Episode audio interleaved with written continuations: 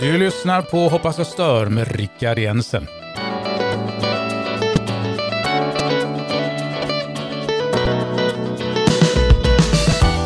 We are back och det är jämn vecka vilket betyder att vi har ett längre avsnitt. Kan bli en halvtimme, kan bli 45 minuter, kan till och med bli över en timme. Det beror lite på de gäster som sitter med. Så hur långt det här blir, det vet vi inte riktigt. Rickard Jensen heter jag och du har hittat hit om du har sökt på Hoppas jag stör. Du kanske till och med har bokmärkt den på något sätt. Jätteroligt. Sprid den gärna för vi vill ha må att många ska lyssna. Idag är det långt program sa jag och jag, har, jag sitter inte ensam. Jag sitter hemma i eh, det som är mitt arbetsrum. Mitt emot mig har jag en god vän, en kollega som jag har känt i, ja jag vet inte, hur många år är det vi har känt varandra Olle? Rickard, vi träffades 1998, sommaren 1998. Mm. Och då var det inte hemma hos mig utan då, då var det på helt annat område. Var var det vi möttes någonstans? Det var ett barnläger för ukrainska barn. Vi bodde på Bergaskolan på Limhamn. Mm. Jag kommer ihåg det, för då, det var en liten tjej där, för det var du då. Eh, det, det var, I övre tonåren. Ja, jag var i tonåren. Som var med som tolk, vill jag minnas. Precis, jag var tolk. Mm. Och det var barn ifrån, var kom de barnen ifrån? Eh, de barnen kom eh, från västra Ukraina, från samma län där jag kommer ifrån. Men den delen av eh, vårt län där de bor klassas som Tjernobylzonen, trots att det ligger långt ifrån Tjernobyl. Och det är på grund av att vinden blåste ditåt mm. när Tjernobylolyckan inträffade. Så det förorenades området. Och därför behövde dessa barn komma bort från sitt område och eh, för hälsans skull. Mm. Därför var vi i Sverige. Är det området, bara för att följa upp den frågan, är det området fortfarande påverkat av det som hände i Tjernobyl? Inte på samma sätt som då, eftersom, eh, nu är jag ingen fysiker, men du vet, det händer saker hela tiden med radioaktivitet. Mm. Eh, och det är inte så akut, men visst, det går, det går ner i grundvatten och eh, det har påverkan på, på miljön, ja. Mm. Du nämnde det land som vi kommer att tala om idag och det är Ukraina. Ukraina som är ditt hemland. Jag har ju satt en titel på det här. Jag har frågat dig vad du tycker om den. Jag vet inte om jag fick något riktigt svar, men det kanske du sa. Jo, men det fick du. I skuggan av Ryssland. Hur tycker du den eh, titeln eller överskriften stämmer in? Mm. Eh, jo, men det stämmer verkligen. Och eh, vi är ju grannar, eh, grannländer med Ryssland och det mm, kan man inte påverka vilka länder man ligger granne med. Men vissa grannar har man kanske mer nytta av än andra. Och i fallet med, med Ryssland så, så ja, vi är en, under en märklig skugga som är svår att hantera ofta. Och det här är ju ingen ny situation, därför att när jag gick in och förberedde mig för den här eh, intervjun med dig, då gick jag ända tillbaka till 1600-talet och tittade. Och när jag, jag blev förvånad över hur hur ni har, förstå uttrycket, hängt ihop, tvingats att hänga ihop under alla århundraden. Och Ryssland har hela tiden, Sovjet, eller Ryssland och Sovjet för att ta det i rätt ordning, och så nu Ryssland igen, har ju varit med och påverkat ert land, ert liv, ert språk sedan 1600-talet. Så är det, Rickard. Um, dels att när det händer om, handlar om samma geografiska område så det är klart att historien är sammanflätad. Det var ju innan den tiden då nationalstater fanns och då var det olika, um, vad heter det, tribe? Tribe? Nej, uh, olika folkslag och olika så här geografiska områden. Um, Stammar heter är översättning på tribe. Stammar, precis, ja. och uh, folkslag och uh, det var ju från den tiden då vi inte kallade oss Ukraina och, och ryssarna kallade inte sig Ryssland. Så det är ju ända från eh, liksom väldigt många sekel tillbaka. Innan ryssarna kom, var det kasaker då eller vad kallades de? Uh, det fanns en uh, kosakstat, så att säga. Det, det var ju där i eh, Dnipro, floden Dnipro. Eh, som fly, flyter genom Ukraina och där fanns det forsar och det var deras, kosackernas fästning där. Eh, från det stället så eh, försvarade de Ukraina mot angrepp från grannar, grannländer. Ola, du talar ju en alldeles utmärkt svenska, men jag hör det finns ändå en liten touch av, av accent. Och så heter du inte något ukrainskt i efternamn, utan vad heter du i efternamn? Eh, Lundgren. Mitt flicknamn är ju Nahornova, Olha Nahornova. Eh, men, men numera heter jag Lundgren. Och det har du gjort i en hel del år nu? I nästan 22 år, ja. Mm. Och ni har tillsammans har ni ett antal barn också. Låter väldigt många, men ni, ni har barn tillsammans. ja, precis. Min man är svensk. Han heter Johan och eh, honom träffade jag på det där lägret på Bergaskolan. Var det början där? Absolut, Rickard. Du, du var med från början, som sagt. jag har varit med lite. Ja. Du behöver inte avslöja detaljerna, men nej, jag, har, nej. jag har varit med eh, ett, ett tag på olika områden där. Eh, du föddes alltså i Ukraina. I vilken del av Ukraina? Eh, jag är född i en stad som heter Lutsk. Den staden är ungefär lika stor som Malmö. Men med ukrainska mått mätt så är det ingen eh, riktigt stor stad, utan snarare en mindre stad. Trots att det är huvudstaden i vårt län. Och Lutsk ligger cirka 10 mil från polska gränsen, så det är ju riktigt eh, så här i västra Ukraina, nord, västra. Och även i, eh, inte så långt ifrån eh, belarusiska gränsen. Mm. Så ni, ni har ett, känner du att ni är mer europeiska? Är man mer europeisk i de, det området än vad man är i de östra delarna? Det, det är man onekligen. Och eh, vi har inte eh, anslutit till Sovjet, eller blivit ockuperade, rättare sagt, lika tidigt som, som eh, de delarna som ligger mot Ryssland. Mm. Visste du att det fanns en hel del svenskar i Ukraina också? Ja, det finns en svensk by. Mm -hmm. Men det är mer i centrala Ukraina, där har jag aldrig varit. Men det är fascinerande. Ja, jag, jag hade, eh, vi hade en vän, han är, han är död nu. Eh, han, han, bo, han hade varit i den här svensk byn. Jag vet inte om han har bott där någon gång, men nu måste jag ta hjälp av mina anteckningar. Gammal svensk by. Precis. Ja. 1782 blev det en liten koloni. Men visst är det fascinerande? Jag tycker det är fascinerande. Mitt ja. i Ukraina liksom, så kommer ett antal svenskar dit och så, så skaffar man eller fixar ja, man en... Vi har en jättefin bok om den byn på vår skola, Rickard. Jag kan låna ut den boken till dig. Nu skäms jag lite grann. När du säger vår skola, vill du berätta vad du jobbar med? Jag är skolbibliotekarie på Europaportens skola. Mm. Är du en sån här beläst eh, bibliotekarie? Läser du mycket själv? Eh, jag läser mycket. Inte, inte så mycket som jag hade velat faktiskt. Jag är fyrabarnsmor och um, eh, ibland så, så finns inte tid och energi riktigt till så mycket läsning som jag hade velat. Mm. Om du skulle beskriva, eh, försöka sammanfatta i, i, ett antal ord, Ukrainas historia, hur skulle du göra det? Alltså du behöver inte säga då hände det, utan jag menar mer känslomässigt, upplevelsemässigt. Vad är det för ord du skulle använda? Um, för, för, att beskriva ukrainsk historia kort så ligger vi ju oerhört bra till mitt i Europa och har väldigt eh, fin jord att bruka och, och mycket naturtillgångar. Och där, därför har vi alltid utgjort en läckerbit, en attraktiv, ett attraktivt område som eh, många länder runt omkring har velat eh, Eh, nypa en bit av, eller helst hela.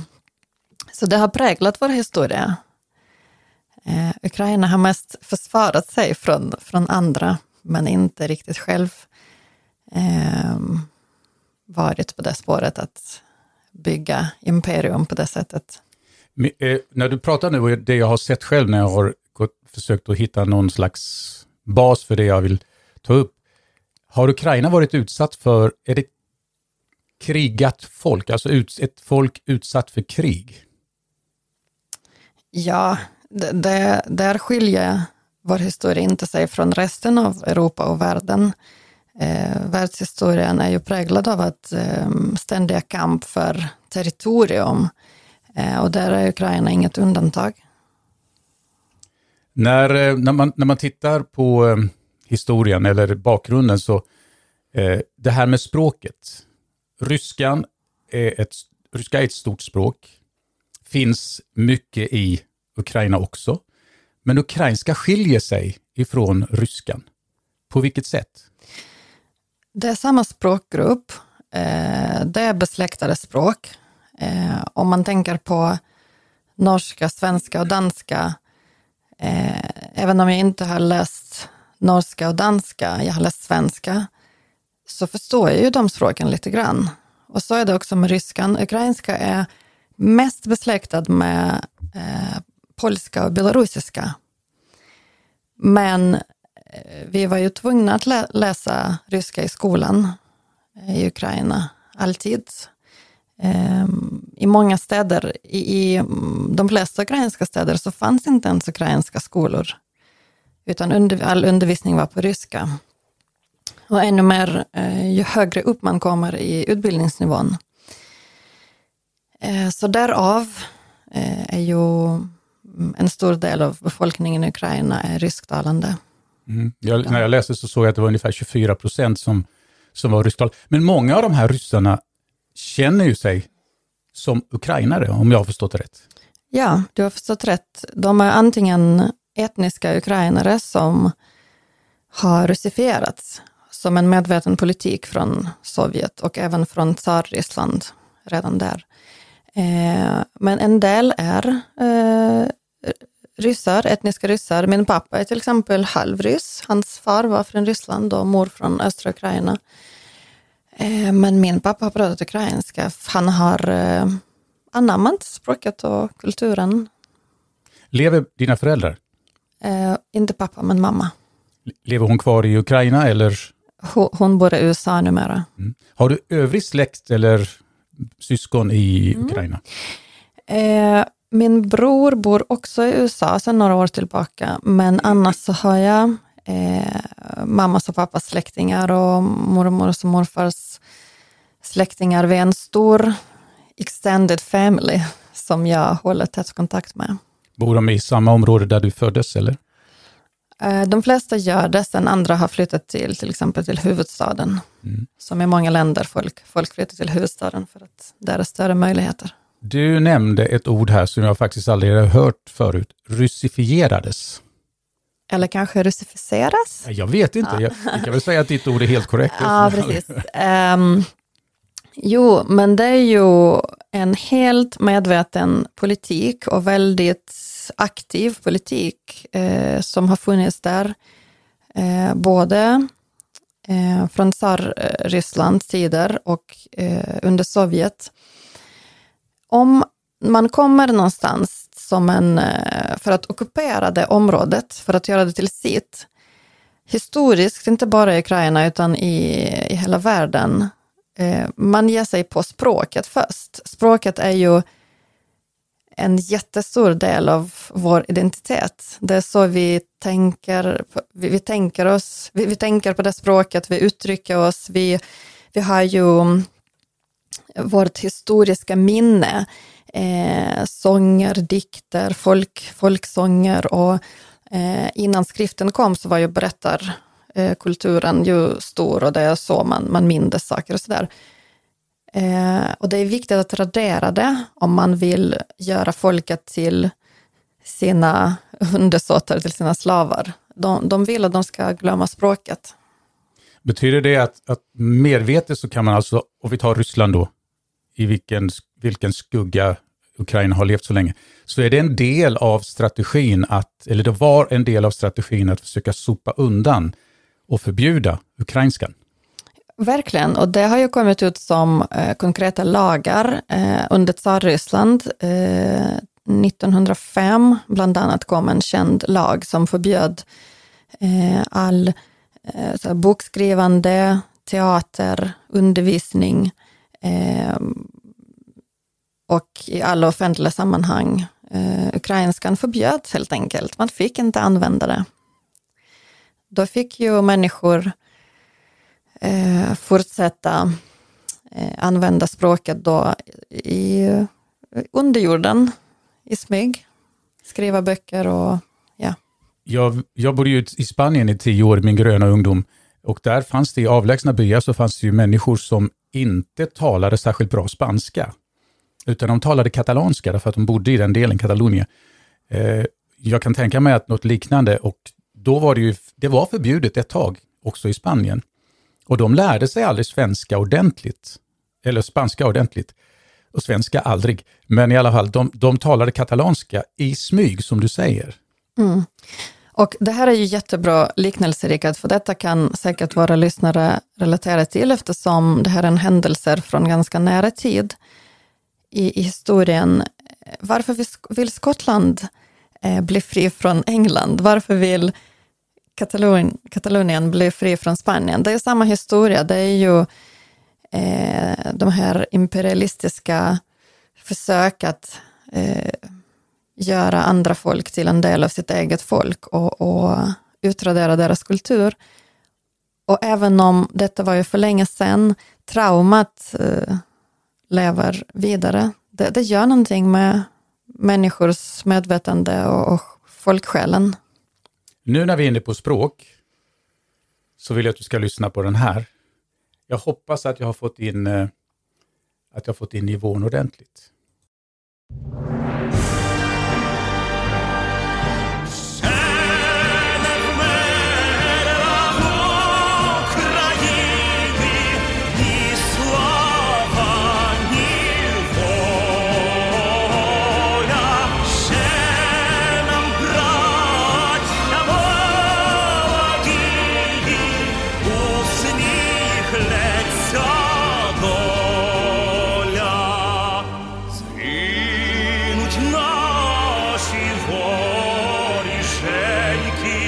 chakra.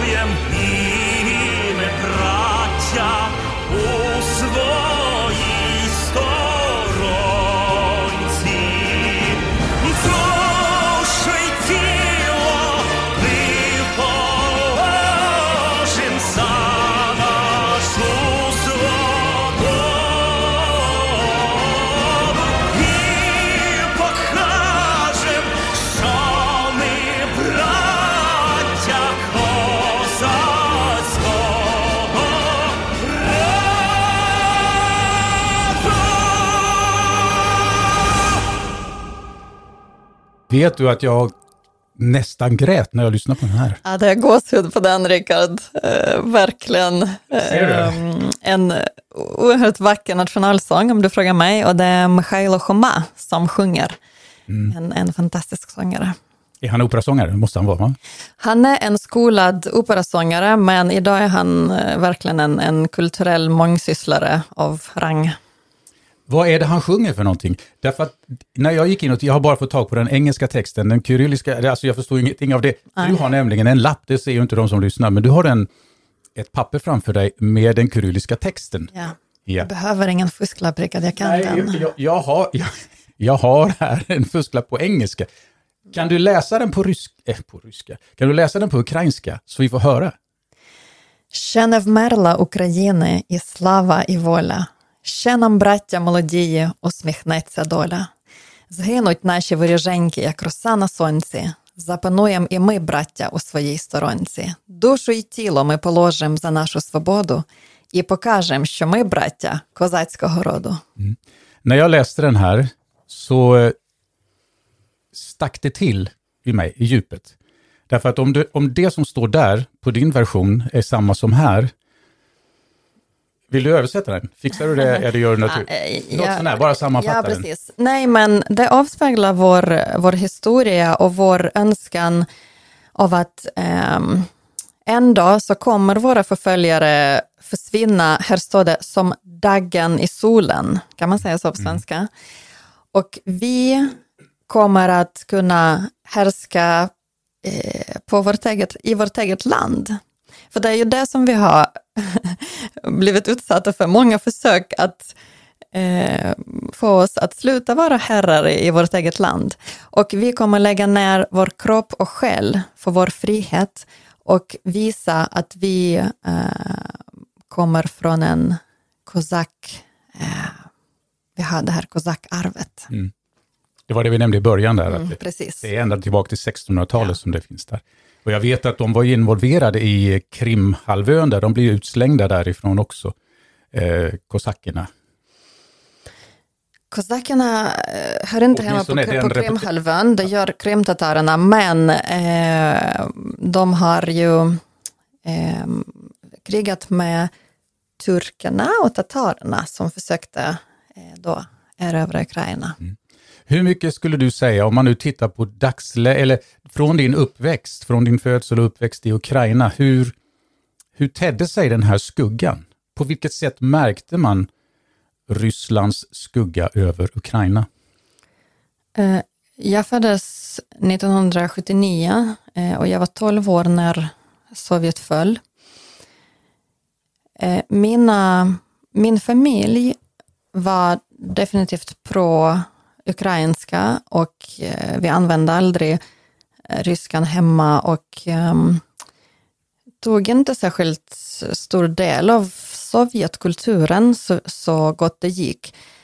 Och det förstod jag aldrig som liten eller reflekterade över. Eh, men sen när Sovjet föll, då fick jag veta bakgrunden till varför ingen i min familj var medlem i kommunistpartiet eller att de, ingen gjorde karriär inom eh, kommunistpartiet. Och det är för att min gammelmorfar, han var en så kallad folkets fiende. Eh, 1946 när eh, bolsjevikerna kom till det område där min mormor är född, Karpaterna, och ockuperade det området, eh, erövrade det från Österrikisk-ungerska imperium, eh, så blev min morfar anklagad för att han eh, var antikommunist och eh, sådär. Blev eh, fängslad i två år och sen utvisad till eh, en sovjetisk koncentrationsläger i Sibirien. Så min mormor var 11 år när de tog hennes pappa och nästa gång hon såg sin far var hon 21 år gammal. Men detta pratar man inte med barnen om förstås eftersom det finns en risk att barnet kommer berätta det vidare i skolan eller försäga sig och sådär. Och då kommer det ju att vara eh, väldigt farligt för familjen. Så detta förstod jag ju senare efter det att Sovjet, uh, ja, när Ukraina blev fri. Men nej, vi hade inga särskilda anledningar att trivas i Sovjet-Ukraina, min familj. Mm. Men om man då tittar på, du är född i västra Ukraina, uppväxt där.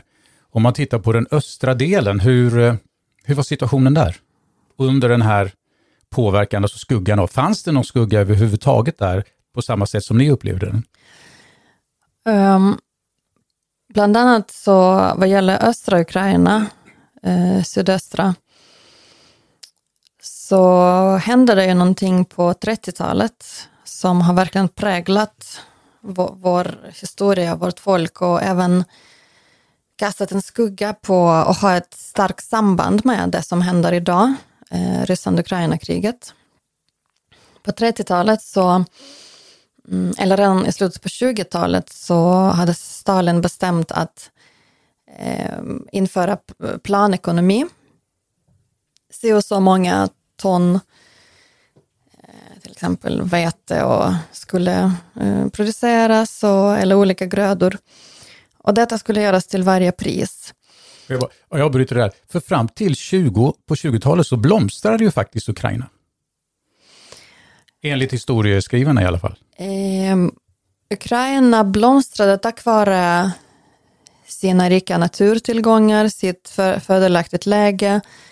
Och Lenin hade väl inte den eh, samma politik som Stalin. Det har inte kommit in i den riktningen att eh, ta i med så hårda handskar, så att säga. Eller så hann han bara inte.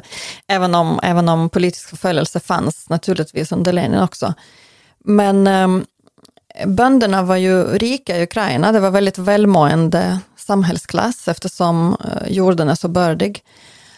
Och um, de hade ju väldigt svårt att acceptera detta, att ge upp sin mark, sina djur, alla sina tillgångar som de har jobbat ihop under sitt liv med hårt, hårt arbete, att lämna detta till kollektiv eh, jordbruk och eh, börja jobba där som anställd. Det fanns motstånd och Stalin ville bryta det här motståndet. Eh, vilket är ju väldigt konstigt eftersom retoriken har ju varit, den kommunistiska retoriken, att man är arbetarnas, förlåt, att arbetarna och bönderna ska ha större eh, bestämmande och något att säga till om. Inte bara adel och intelligensen och prästerna och sådär. Eh, men plötsligt ville inte bönderna ställa sig in i ledet. Och då tillgrep han de här, de här hårda metoderna att all skörd skulle eh, tas ifrån bönderna och de skulle ge upp allt de ägde och, och gå med i eh, så kallade kolchoser. Det är kollektivt jordbruk. Um, och detta motsatte sig folket. Och då började de att tvångs eh, omhänderta skörden och det gick beväpnade eh, vakter kring åkrar och man fick inte ens ta, ta med sig så, så mycket som några korn eller några, eh, ja men ingenting, noll och ingenting.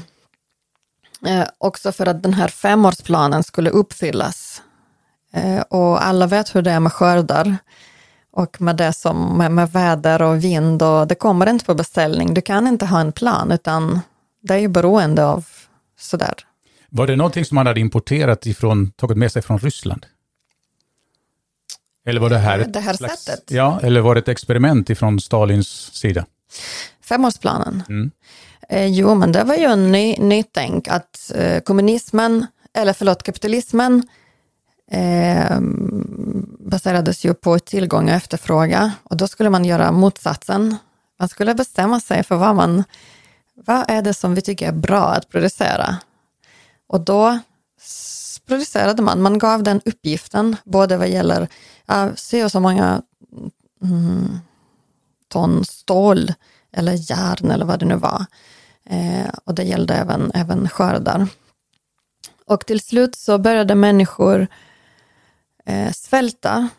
Eh, de fick inte äta någon, någonting och det finns absolut fruktansvärda berättelser från, från den tiden där eh, människor till slut åt upp varenda katt och hund i byarna och gnagare och sen man åt bark och um, det fanns fruktansvärda, fullständigt fruktansvärda berättelser på att människor som blev uh, psykiskt sjuka av, av hunger och fångade åt människor.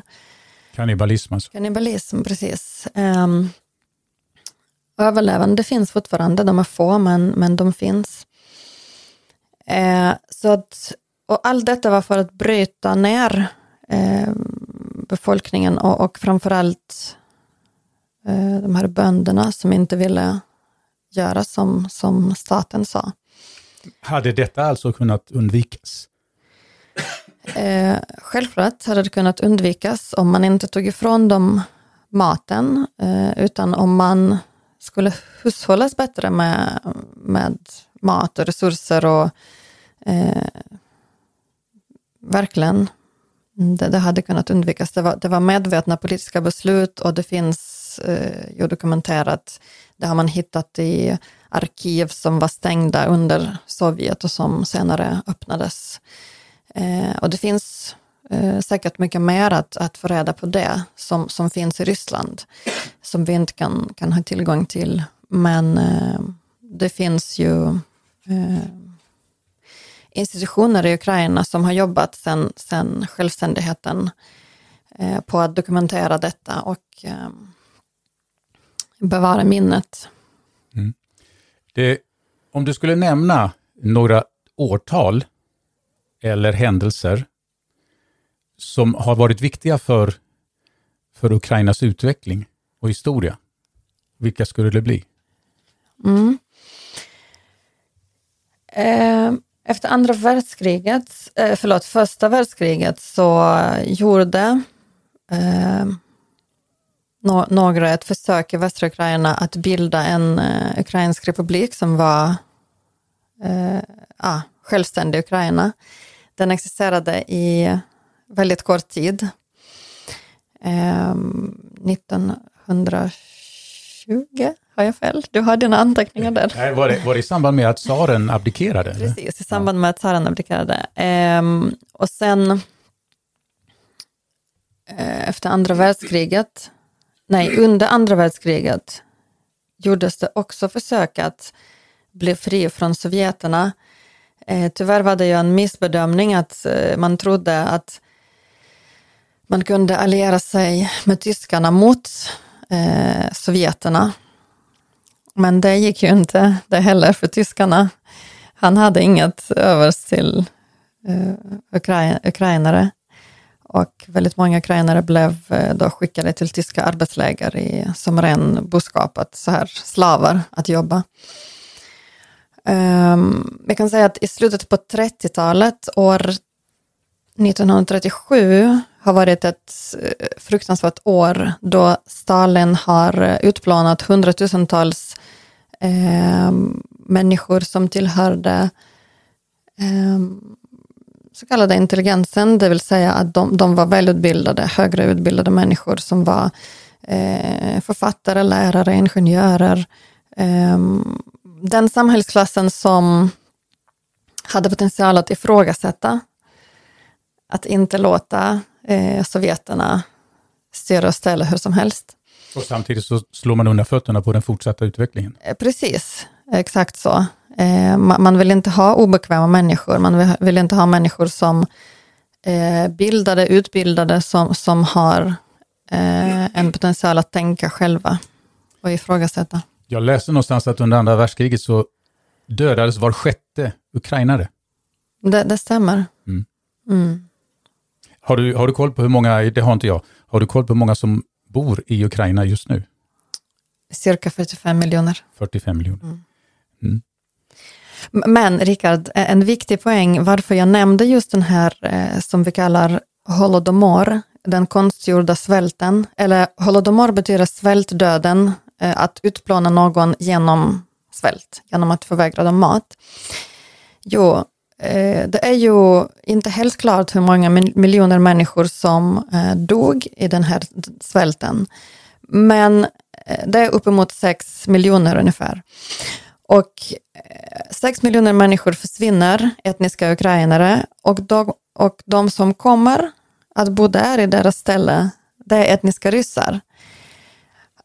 Um, och befolkningen det som man kan ofta höra på i nyhetsinslag idag, att befolkningen är blandad och människor är inte överens i Ukraina. Det finns ju en, det är ingen naturlig orsak till det, utan det är en konstruerad, eh, konstruerade orsaker och politik, politiska orsaker och bland annat då att dessa miljoner människor eh, dog.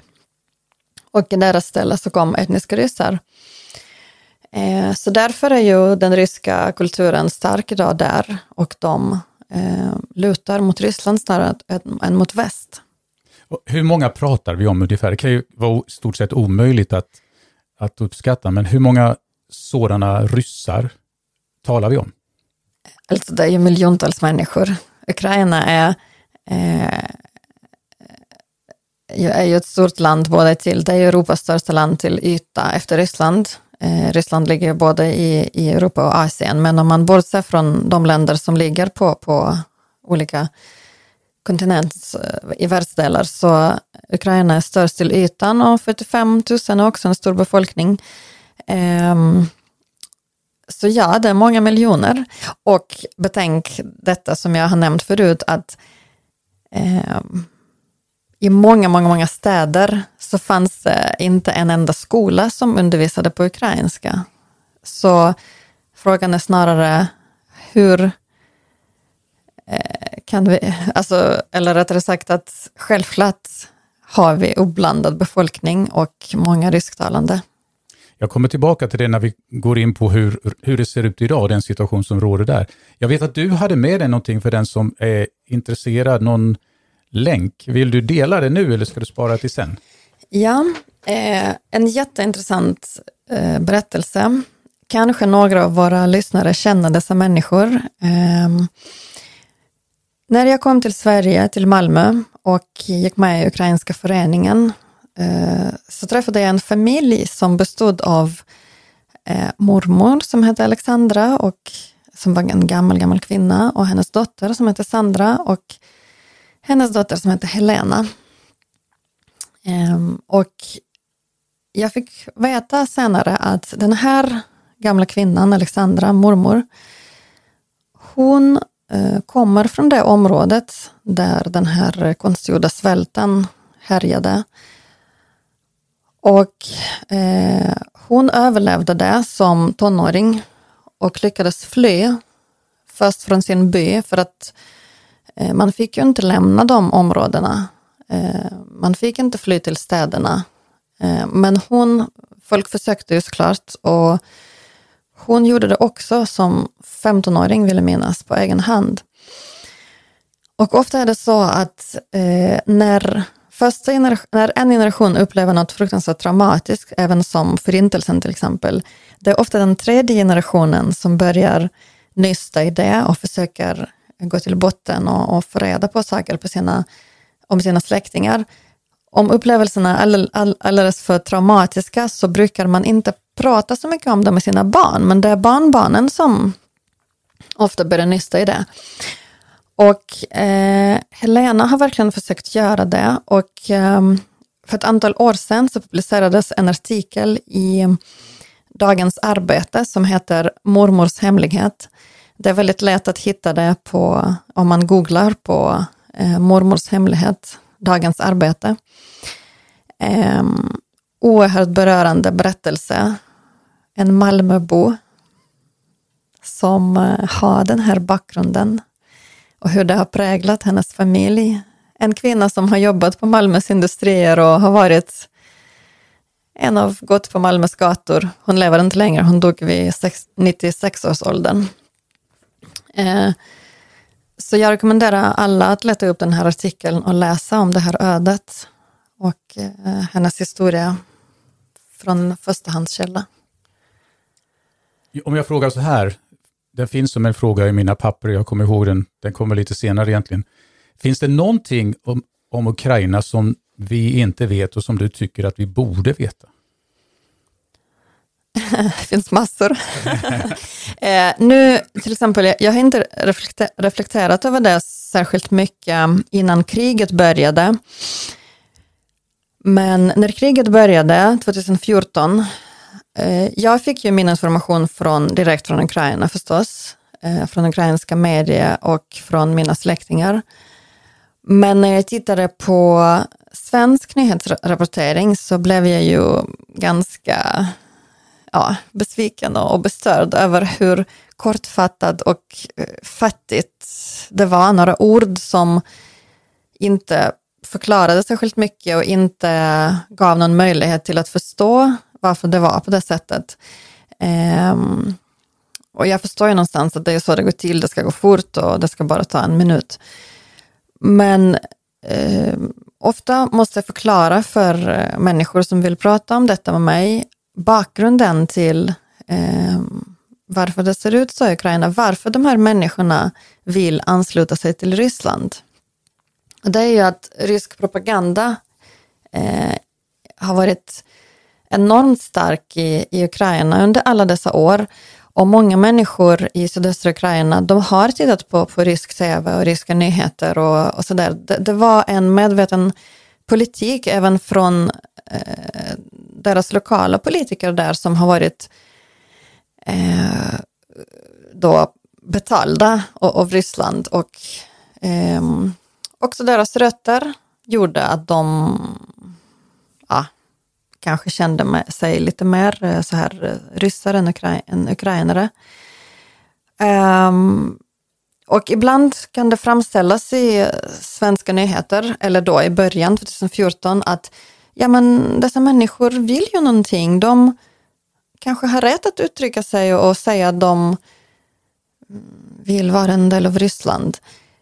Men det är så oerhört feltänkt och dels enligt internationella lagar och dels om, om jag ska dra en jämförelse, Rickard, eh, du har dansk påbrå? Mhm. Ja. Låt oss säga att um, du, du bor här i Sverige, du är född i Sverige, eh, du talar svenska och det där, och du har dansk påbrå. Och du känner dig dansk och du älskar danska språket och du tycker att de i Danmark eh, har det bättre än i Sverige. Du har två val, antingen kan du faktiskt flytta till det landet där du har dina rötter och som du älskar och tycker är bäst. Eller så kan du uppmana danska regeringen att ta över Skåne. För att du, du vill minsann stanna i Skåne, men du... Inte nu igen.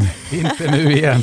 Nej, precis. Men ba, bara en liknelse. Ja. Nej, man kan inte be presidenten i ett annat land att komma och ta över den staden där man bor och göra det till, i detta fallet, ryskt. Utan, Men det är det som har hänt menar du i, i eh, östra Ukraina? Exakt, det är det som, det, som har hänt. Eh, att Och de, där, och där har ju Putin en speciell, han anser väl, jag tror det var du som sa det till mig, han anser att där det finns ryssar, Eh, Ryssland finns där det finns ryssar på hela planeten.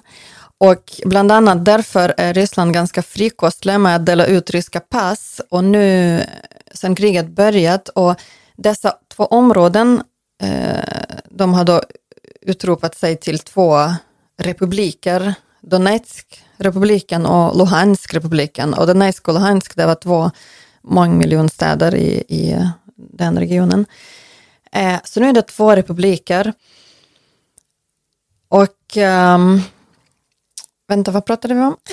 Nu har jag tappat bort. Putin säger att Ryssland Ah, finns just, där. just, just där Och ryssar. han har delat ut eh, nu nästan en miljon ryska pass. Det, det där har jag hört om, men jag fattar inte riktigt varför. Vad är avsikten med det?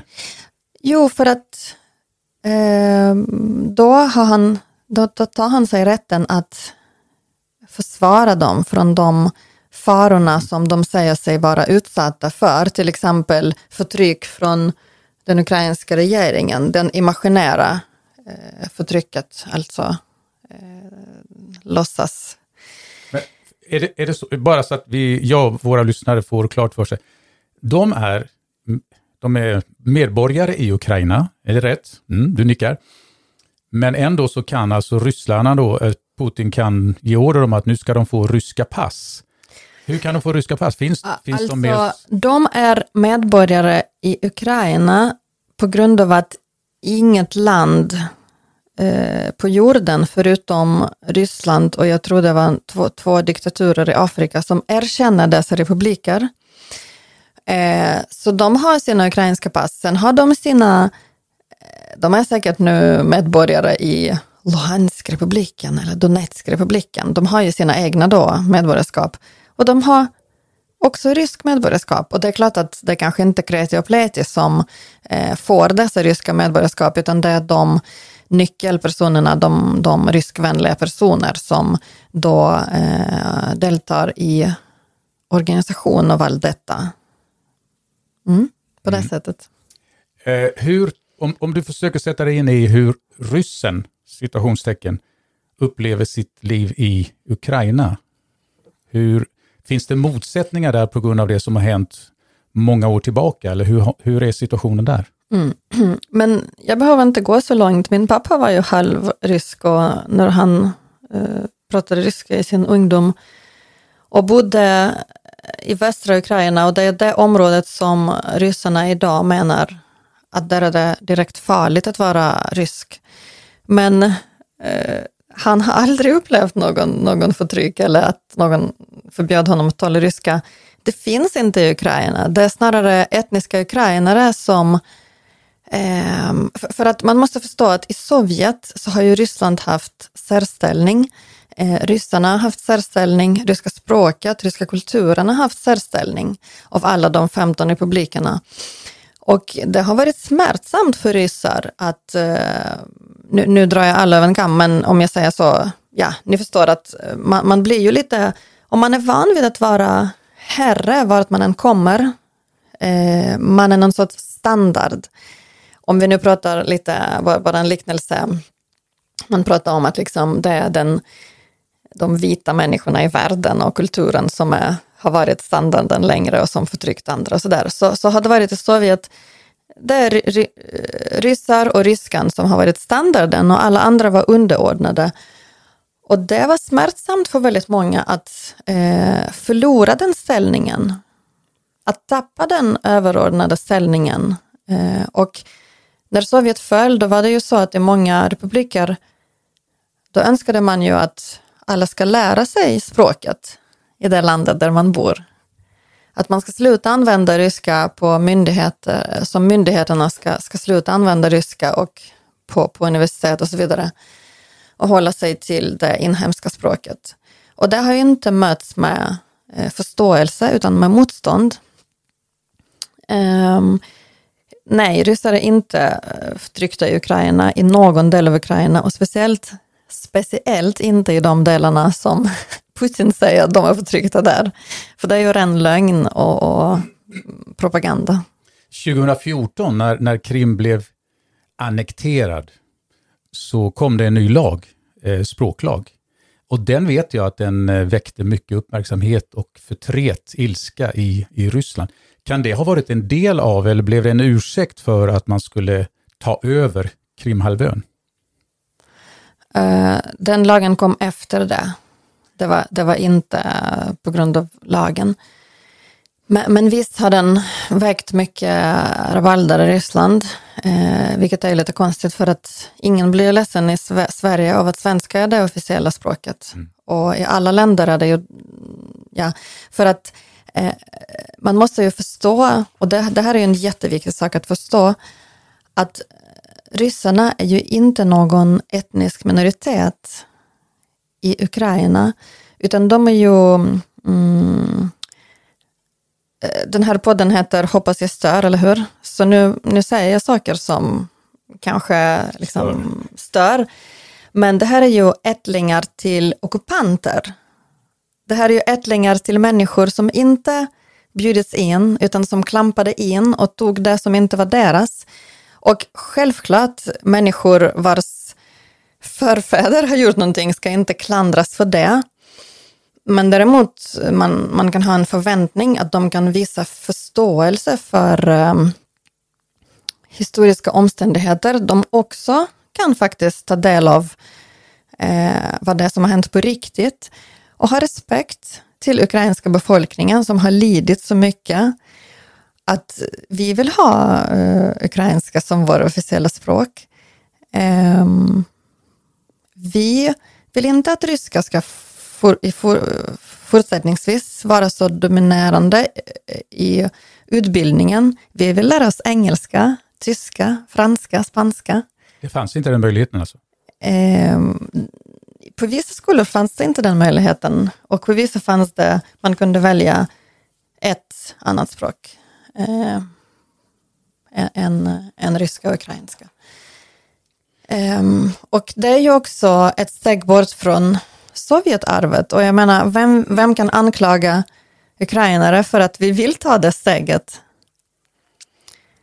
Så um, eh, ja, det, det, är ingen etnisk minoritet som är förtryckt, utan det är ättlingar till ockupanter.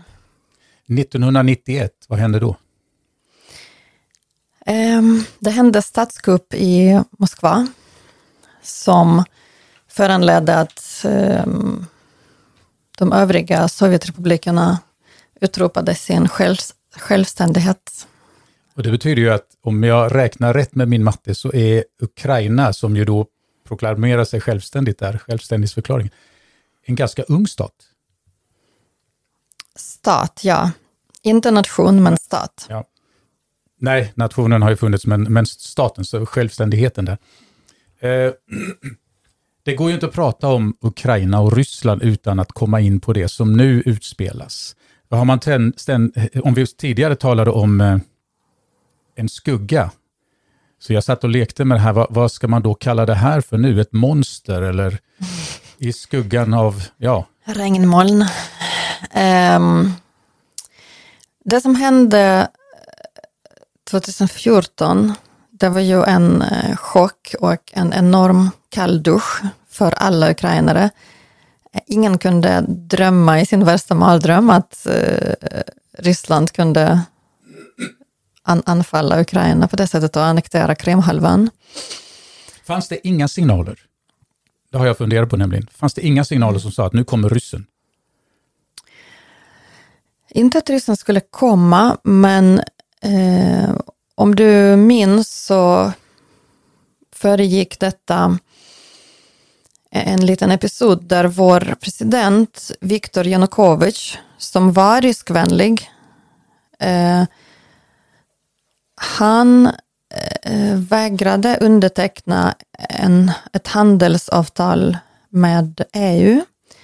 Uh, eh, han har sagt hela tiden att det var hans mål, han ämnade att göra det och EU eh, också gick oss till mötes. Så mm, det är väl någon sorts allra första steg mot eventuell EU-medlemskap någon gång och sådär. Det är ju en jättelång process. Um, och detta skulle hända Eh, okej, okay, nu, nu, jag bara låtsas till exempel på en onsdag och på en tisdag kväll så får eh, vår president ett samtal från Vladimir Putin. Och så meddelar han folket att jag har ändrat mig, jag åker inte dit, jag undertecknar inte. Och då eh, blev det protester och speciellt unga människor. Eh, för att det har ju gått nu sedan, sedan 91, många år, och det finns en generation som inte är uppvux, uppvuxen i Sovjet. Ehm, de har varit ute i världen, de har rest, de har inte vuxit upp i, i något så här eh, insnöat land utan yttrandefrihet, utan de, de vet vad som är rätt och riktigt. Och de kan inte tänka sig att gå tillbaka i tiden, kliva in i en tidsmaskin och hamna i Sovjet igen. Så ehm, det blev en studentdemonstration till att börja med. Och Viktor Janukovic reagerade väldigt obetänksamt och kaxigt på detta. Han trodde att han kunde agera på det sättet. Och han började skjuta på dessa människor till slut när de vägrade att gå därifrån. Och då uh, var det ju hundratusentals som gick ut på protesterna. Det var droppen som, som fick bägaren att, att rinna över. Man skjuter inte på demonstranter i Ukraina. Eh, vilket föranledde då den här revolutionen 2014. Viktor Janukovic flydde till Ryssland där han också fortfarande finns idag. Och eh, resten är historia. Mm. Om man nu tittar på gränsen. Om jag säger gränsen så liksom kommer ju bilden på en enda gång. Det sägs ju att Ryssland har uppemot 100 000 längs den ukrainska gränsen, alltså gränsen mot Ukraina. Och kanske ytterligare 35 000 i, ska vi säga Vitryssland eller Belarus? Belarus. Belarus. Belarus. Eh, att man har ytterligare 35 000 man i Belarus med alla de stridskrafter som, och den teknik och allt vad det nu är till sitt förfogande. Vad, vad tänker du när du ser det här? Du som i hjärtat är ukrainare. Mm. Dels att um, det måste man komma ihåg att vi har haft krig sedan 2014. Det har inte eh, varit slut, så det här är inte något nytt igen, men det här är en eskalering. Eh, I april förra året så började Ryssland eh, samla stridsvagnar och eh, tyngt, tyngt tungt artilleri vid ukrainska gränsen. Och på några veckor så kom det uppemot 100 000 soldater också. De kallar det alltid för övning och eh, de, de övar eh, anfall av någon konstig anledning och inte försvar. Eh, efter några dagar eller veckor så drog de tillbaka trupperna, nu pratar vi april förra året. Men en hel del, nästan all teknik blev kvar. Och eh, det här är ju en väldigt dålig signal och ett väldigt dåligt tecken för att man kan transportera människor snabbt. Man kan inte transportera stridsvagnar och så här tung, tungt artilleri snabbt. Så det blev ju kvar. Människor drog dem tillbaka. Och nu upprepas samma sak igen. eh, sen, sen, december förra året, både vid ukrainska gränsen och eh, belarusiska gränsen. Och plötsligt kommer det ju nära då det område där jag bor. Um, men även vid vår tredje gräns, och det är ju där vid Krimhalvön, där finns, finns det också aktivitet. Och um, ja, vad var frågan? Hur jag känner... Ja, vad man tänker i en sån situation hur som man ukrainare. tänker. Jo, det väcker ju oro, det väcker eh, självklart funderingar på vad är målet med detta och vad är det som händer? Eh, ska vi bli anfallna eller syftar detta på att skramla med vapen och destabilisera läget i eh, Ukraina och i Europa för att som vi har sett nu så är det ju flera länder som är involverade och USA självklart. Eh, och det är ordväxling och det är brev hit och dit från mellan våra utrikesministrar. Så att eh, det känns som att Ryssland testar gränser. Vad kommer vi eh, tåla? Vad kommer vi inte tåla? Både i Ukraina och Europa. Hur kommer vi svara? Hur kommer vi reagera? Var går Det- gränsen? Det låter ju som att du tror slash hoppas. Hoppas tror jag. hoppas tror jag. Eh, jag, tro, jag förstår att du hoppas att det inte blir det krig, men det låter ju som om du inte tror att det kommer till ett krig.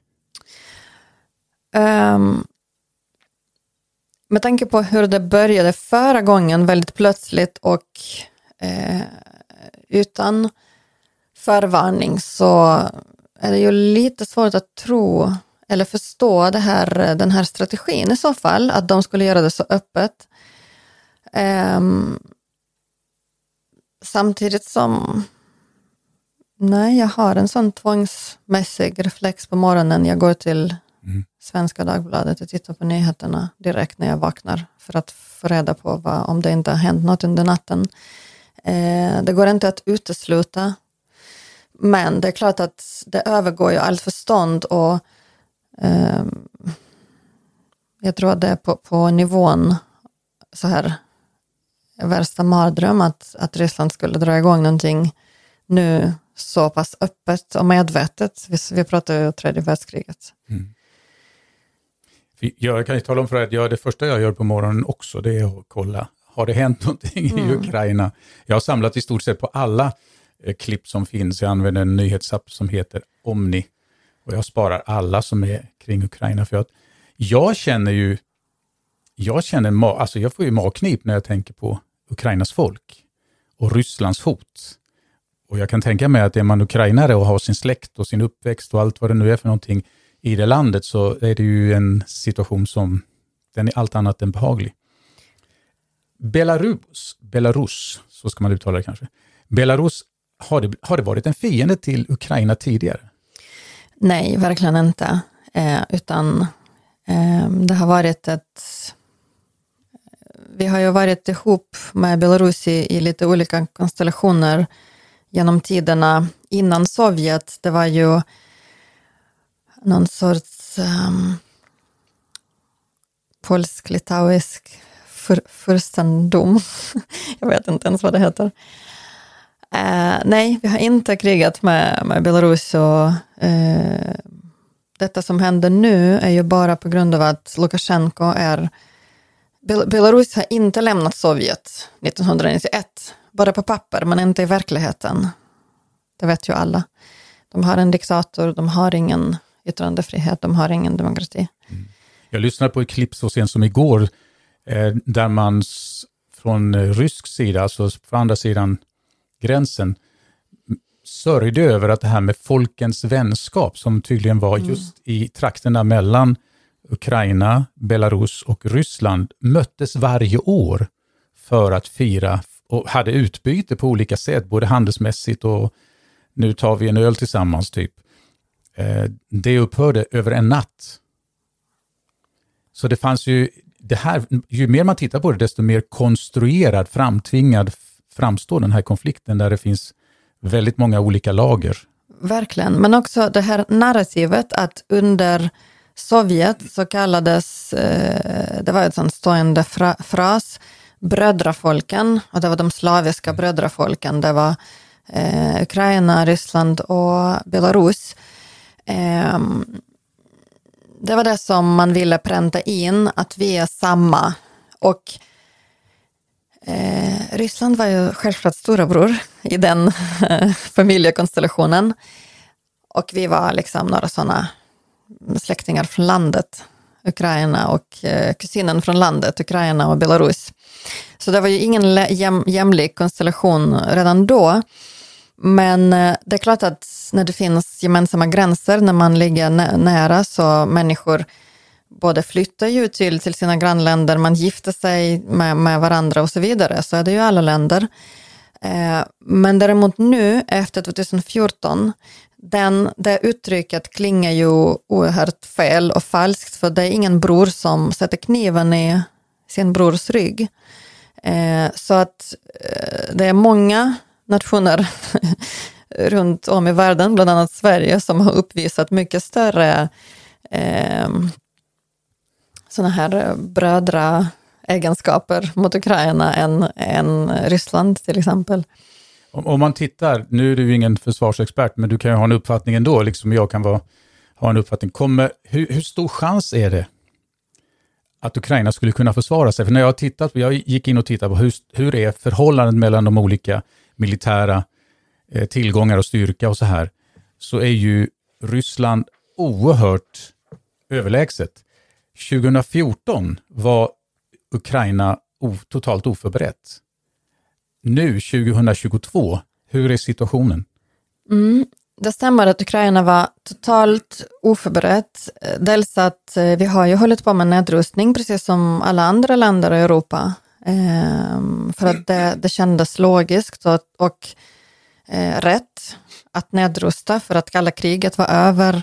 Ehm, och sen efter andra världskriget så hade ju, vi har FN, vi har olika internationella lagar nu och eh, regler så, som säger att nu har vi slutat dela länder mellan oss. Nu får ingen göra anspråk på andra länders eh, liksom flytta på gränser och så vidare. Eh, och dessutom, Ukraina har ju fortfarande kämpat ekonomiskt efter, ja, men, efter Sovjet. Vi har inte riktigt rest oss på fötter helt ekonomiskt efter Sovjets fall. Det är en lång process. Eh, vi är som du sa en ung stat. Eh, och det mesta av vår eh, arsenal av ja, stridsvagnar och teknik, det har ju varit gamla grejer från Sovjet. Eh, och dessutom förvirringen var så total. Eh, det var så svårt att tro att det var just de så kallade brö bröden, bröderna som har anfallit oss. Så det var ju också eh, varför de kunde ta över de här städerna så lätt. Det är ju för att många ukrainare, de kunde inte skjuta på ryssar. Det gick inte. Ehm, men idag har vi lärt oss den hårda vägen och ehm, nu är ju vår armé både rustad, men också det finns tyvärr väldigt många nu i landet som har ju erfarenhet av att kriga.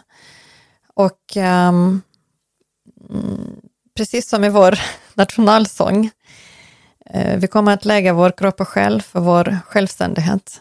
Um, vi vet att, att Ryssland har större kapacitet, uh, men Ukraina kommer inte att ge upp, ge upp en millimeter eh, utan strid på, på liv och död.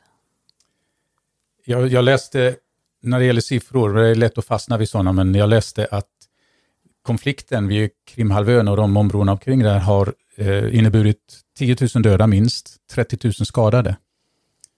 Kan Ryssland invadera och övervinna Ukraina och behålla Ukraina under kontroll.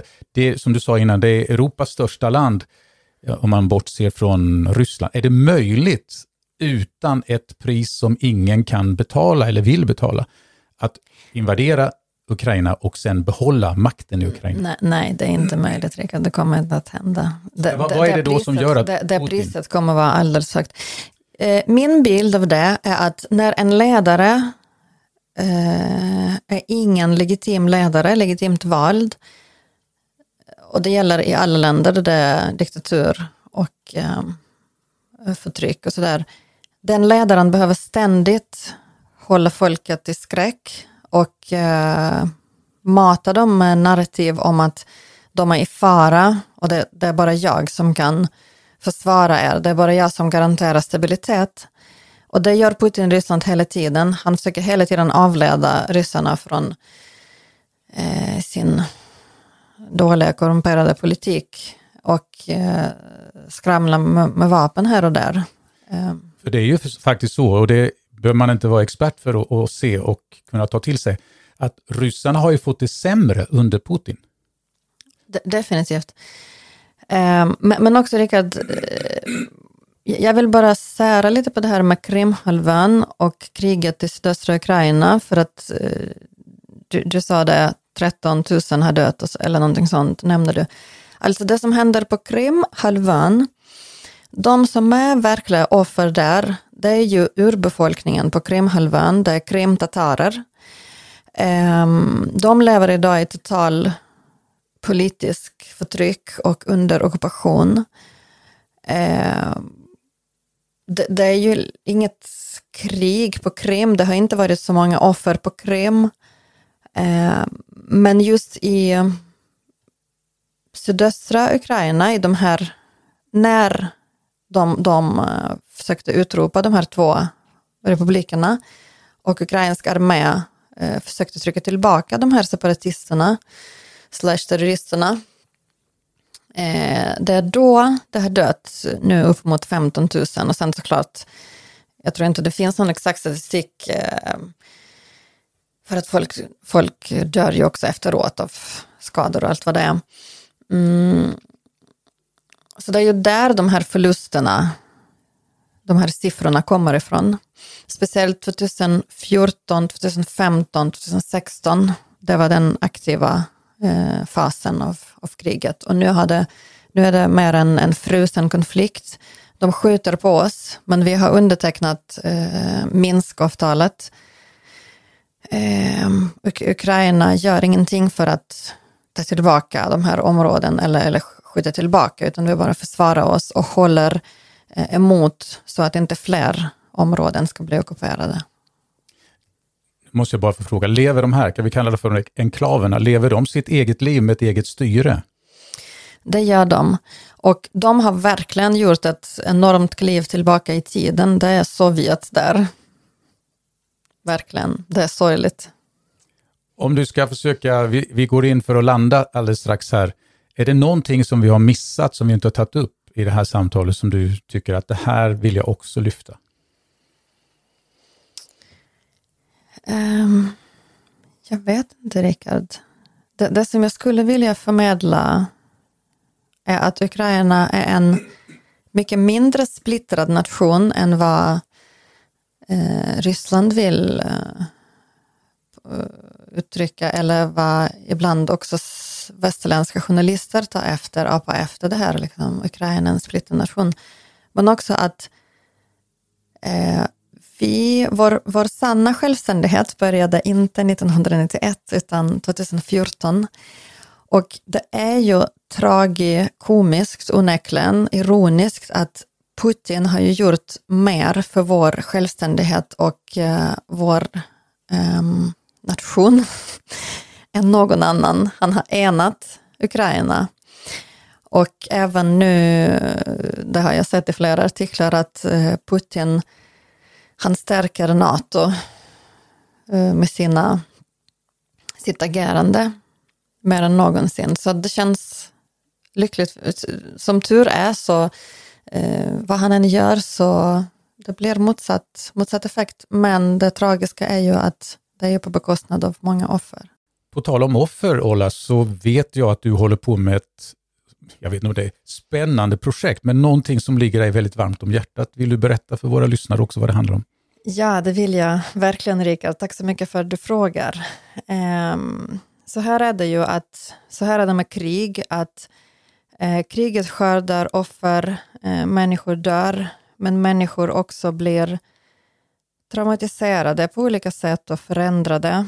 Ehm, och ett och ett halvt år sedan ungefär så läste en bok av en ukrainsk författare som heter Valerij Markus och boken heter eh, Slidina Dorozi på ukrainska och Fotspår på vägen på, på svenska. Då. Eh, den boken drabbade mig. Eh, författaren är en ung man som eh, direkt efter sin militärtjänstgöring hamnade i kriget under krigets mest aktiva fas, Eh, precis i början. Och eh, två år efter så var han bruten till kropp och psyke och var tvungen att eh, mm, ja, gå i pension, eller vet inte vad det heter, för militärer. För att bearbeta sina upplevelser så mm, skrev han den här boken. Och eh, det är en tidsdokument. Det, det, är en eh, berättelse om hans personliga, eh, vad ska man säga, när han utvecklades som, som person, det som på engelska kallas eh, den här genren coming of age. Eh, men det är också en berättelse om ett krig mitt i Europa, det som mm, få trodde att, att vi skulle uppleva eh, mm, i vår tid, som sagt, i Europa. Och eh, den här genren, krigslitteraturen, har ju varit väldigt stor och aktuell efter andra världskriget. Eh, och det har inte funnits så mycket av europeisk eh, krigslitteratur. Men, men, nu, tyvärr, så, så eh, finns det många ukrainska eh, soldater som, eh, som har börjat skriva böcker om, om eh, sina upplevelser av krig. Och jag vill verkligen eh, att så många som möjligt tar del av den här boken. Och jag har bestämt mig för att översätta den till svenska och, och ge ut i Sverige eftersom jag tycker det är väldigt viktigt. En viktig berättelse. Du har ett eget förlag? Jag har startat ett förlag eh, för att ge ut här, den här boken. Ja. Hur mycket pengar finns det för dig i det här? det får vi se. Eh, om många köper boken så, men, men detta gör jag inte för pengarnas skull, det kan jag lugnt säga, utan det är mer, eh, jag ser det som, ja, plikt är det ett alldeles för eh, så här högt ord att säga, men eh, både plikt, men jag tror verkligen att fler än jag kommer uppskatta den här boken. Mm. Eh, när, när du översätter, hur, är du helt ensam eller har du hjälp av någon eller hur går det till? Översätter jag ensam, men jag behöver ju mycket hjälp med redigering eftersom jag inte är svensk. Och både familj och vänner och eh, ah, andra människor hjälper mig med det. Mm. Grammatiken, ändelser och lite sånt där. Precis. Ja. precis. Eh, vad, vad, kommer, vad kommer den att heta på svenska, den här boken? Jag vet inte om du sa det, jag tror inte det. Ja, Fotspår på vägen. Och jag tror att det är passande namn eftersom eh, den här boken handlar om eh, Valeri och hans liv från mm, den stunden han föds till eh, ja, hans unga år i, i krig. Nu vet jag att det är omöjligt att säga det, men när ungefär kan man söka? För naturligtvis kommer alla våra, våra lyssnare att köpa den här boken, eller hur du som lyssnar? när, vad har du för tidsperspektiv på det? Ja, ett halvår skulle jag tro. Ett halvår till behöver jag. Mm. Eh, men eh, jag kommer göra reklam för boken på mina sociala medier och hoppas att du kommer hjälpa till. Och eh, jag hoppas att vår lo lokala massmedia i, här i Malmö och i Sverige kommer hjälpa till också. Mm. Tror du det kan finnas ett, ett mediaintresse, alltså intresse för mer? Jag tänker på Sydsvenska, jag tänker på Arbetet, eh, tidningarna runt omkring här, att de kan vara intresserade av att Ja, lyfta upp det, Jag kan inte mm, se framför mig något annat än att det kommer, det kommer finnas intresse eftersom ämnet är ju brinnande aktuellt. Eh, det är det verkligen. Och eh, vi har inte, jag tror inte att gemene, den gemene svenskan har läst eh, jättemånga ukrainska böcker av ukrainska författare, så att det är också någonting nytt kanske att ta del av. Får jag ställa en eh, språkinriktad fråga? eh, när, man, när man ska översätta från ett språk till ett annat så är det mycket som bildspråk och talesätt och allt sånt där. Hur tacklar man det från ukrainska till svenska? Är det svårt? Det är jättesvårt och jättespännande. Jag har, ehm, jag har varit tvungen att göra research och ta del av eh, ja, men spelreglerna, hur man översätter, hur man ska tänka och sådär. Eh, det är svårt, men det är inte omöjligt. Om du nu är fri från barn, du har eh, några barn att ta hand om, plus en man som eh, jag förmodar hjälper till att ta hand om barnen. Om du får vara helt i fred med din översättning, hur mycket hinner du på, låt oss säga, fem, sex timmar? Hur mycket hinner man översätta? Nu vet jag inte hur långa dina pass fem, är. Fem, sex timmar orkar man inte sitta och översätta. Man märker när man blir trött i huvudet eh, ganska fort. Så att jag, jag gör inga långa pass, utan det är snarare kanske eh, fler kortare pass. Ja. Men det är svårt. Eh, det, det beror på också, när det handlar om författarens barndom, är det mer vardagliga eh, så här, fenomen och ord och uttryck. Det går fortare. Så fort vi går in på det militära så är det ju oerhört många termer, saker som jag knappt vet vad det är på ukrainska och så måste jag få reda på det. Va, vad är det och vad är det på svenska? Finns det alltid på svenska? Nej, inte alltid. Man måste hitta någonting som uh, motsvarar bäst, som, som kommer låta naturligt och inte förändra innehållet. Ola, eh, jag säger ett stort tack för att du har ställt upp för den här, på den här intervjun. Vi önskar dig och hela Ukraina allt gott. Är det något mer innan vi avslutar som du skulle vilja säga? Rickard, det känns att eh, den enda logiska avslutningen för mig skulle eh, kunna vara att hälsa mina ukrainska lyssnare, om mina vänner och bekanta hör detta, så vill jag säga Slava Ukraini, Herojem Slava. Och det betyder? Eh, det här är en eh, hälsning, en um, sorts slogan som betyder ära vara, vara Ukraina och ära vara dess hjältar. Tack. Tack själv.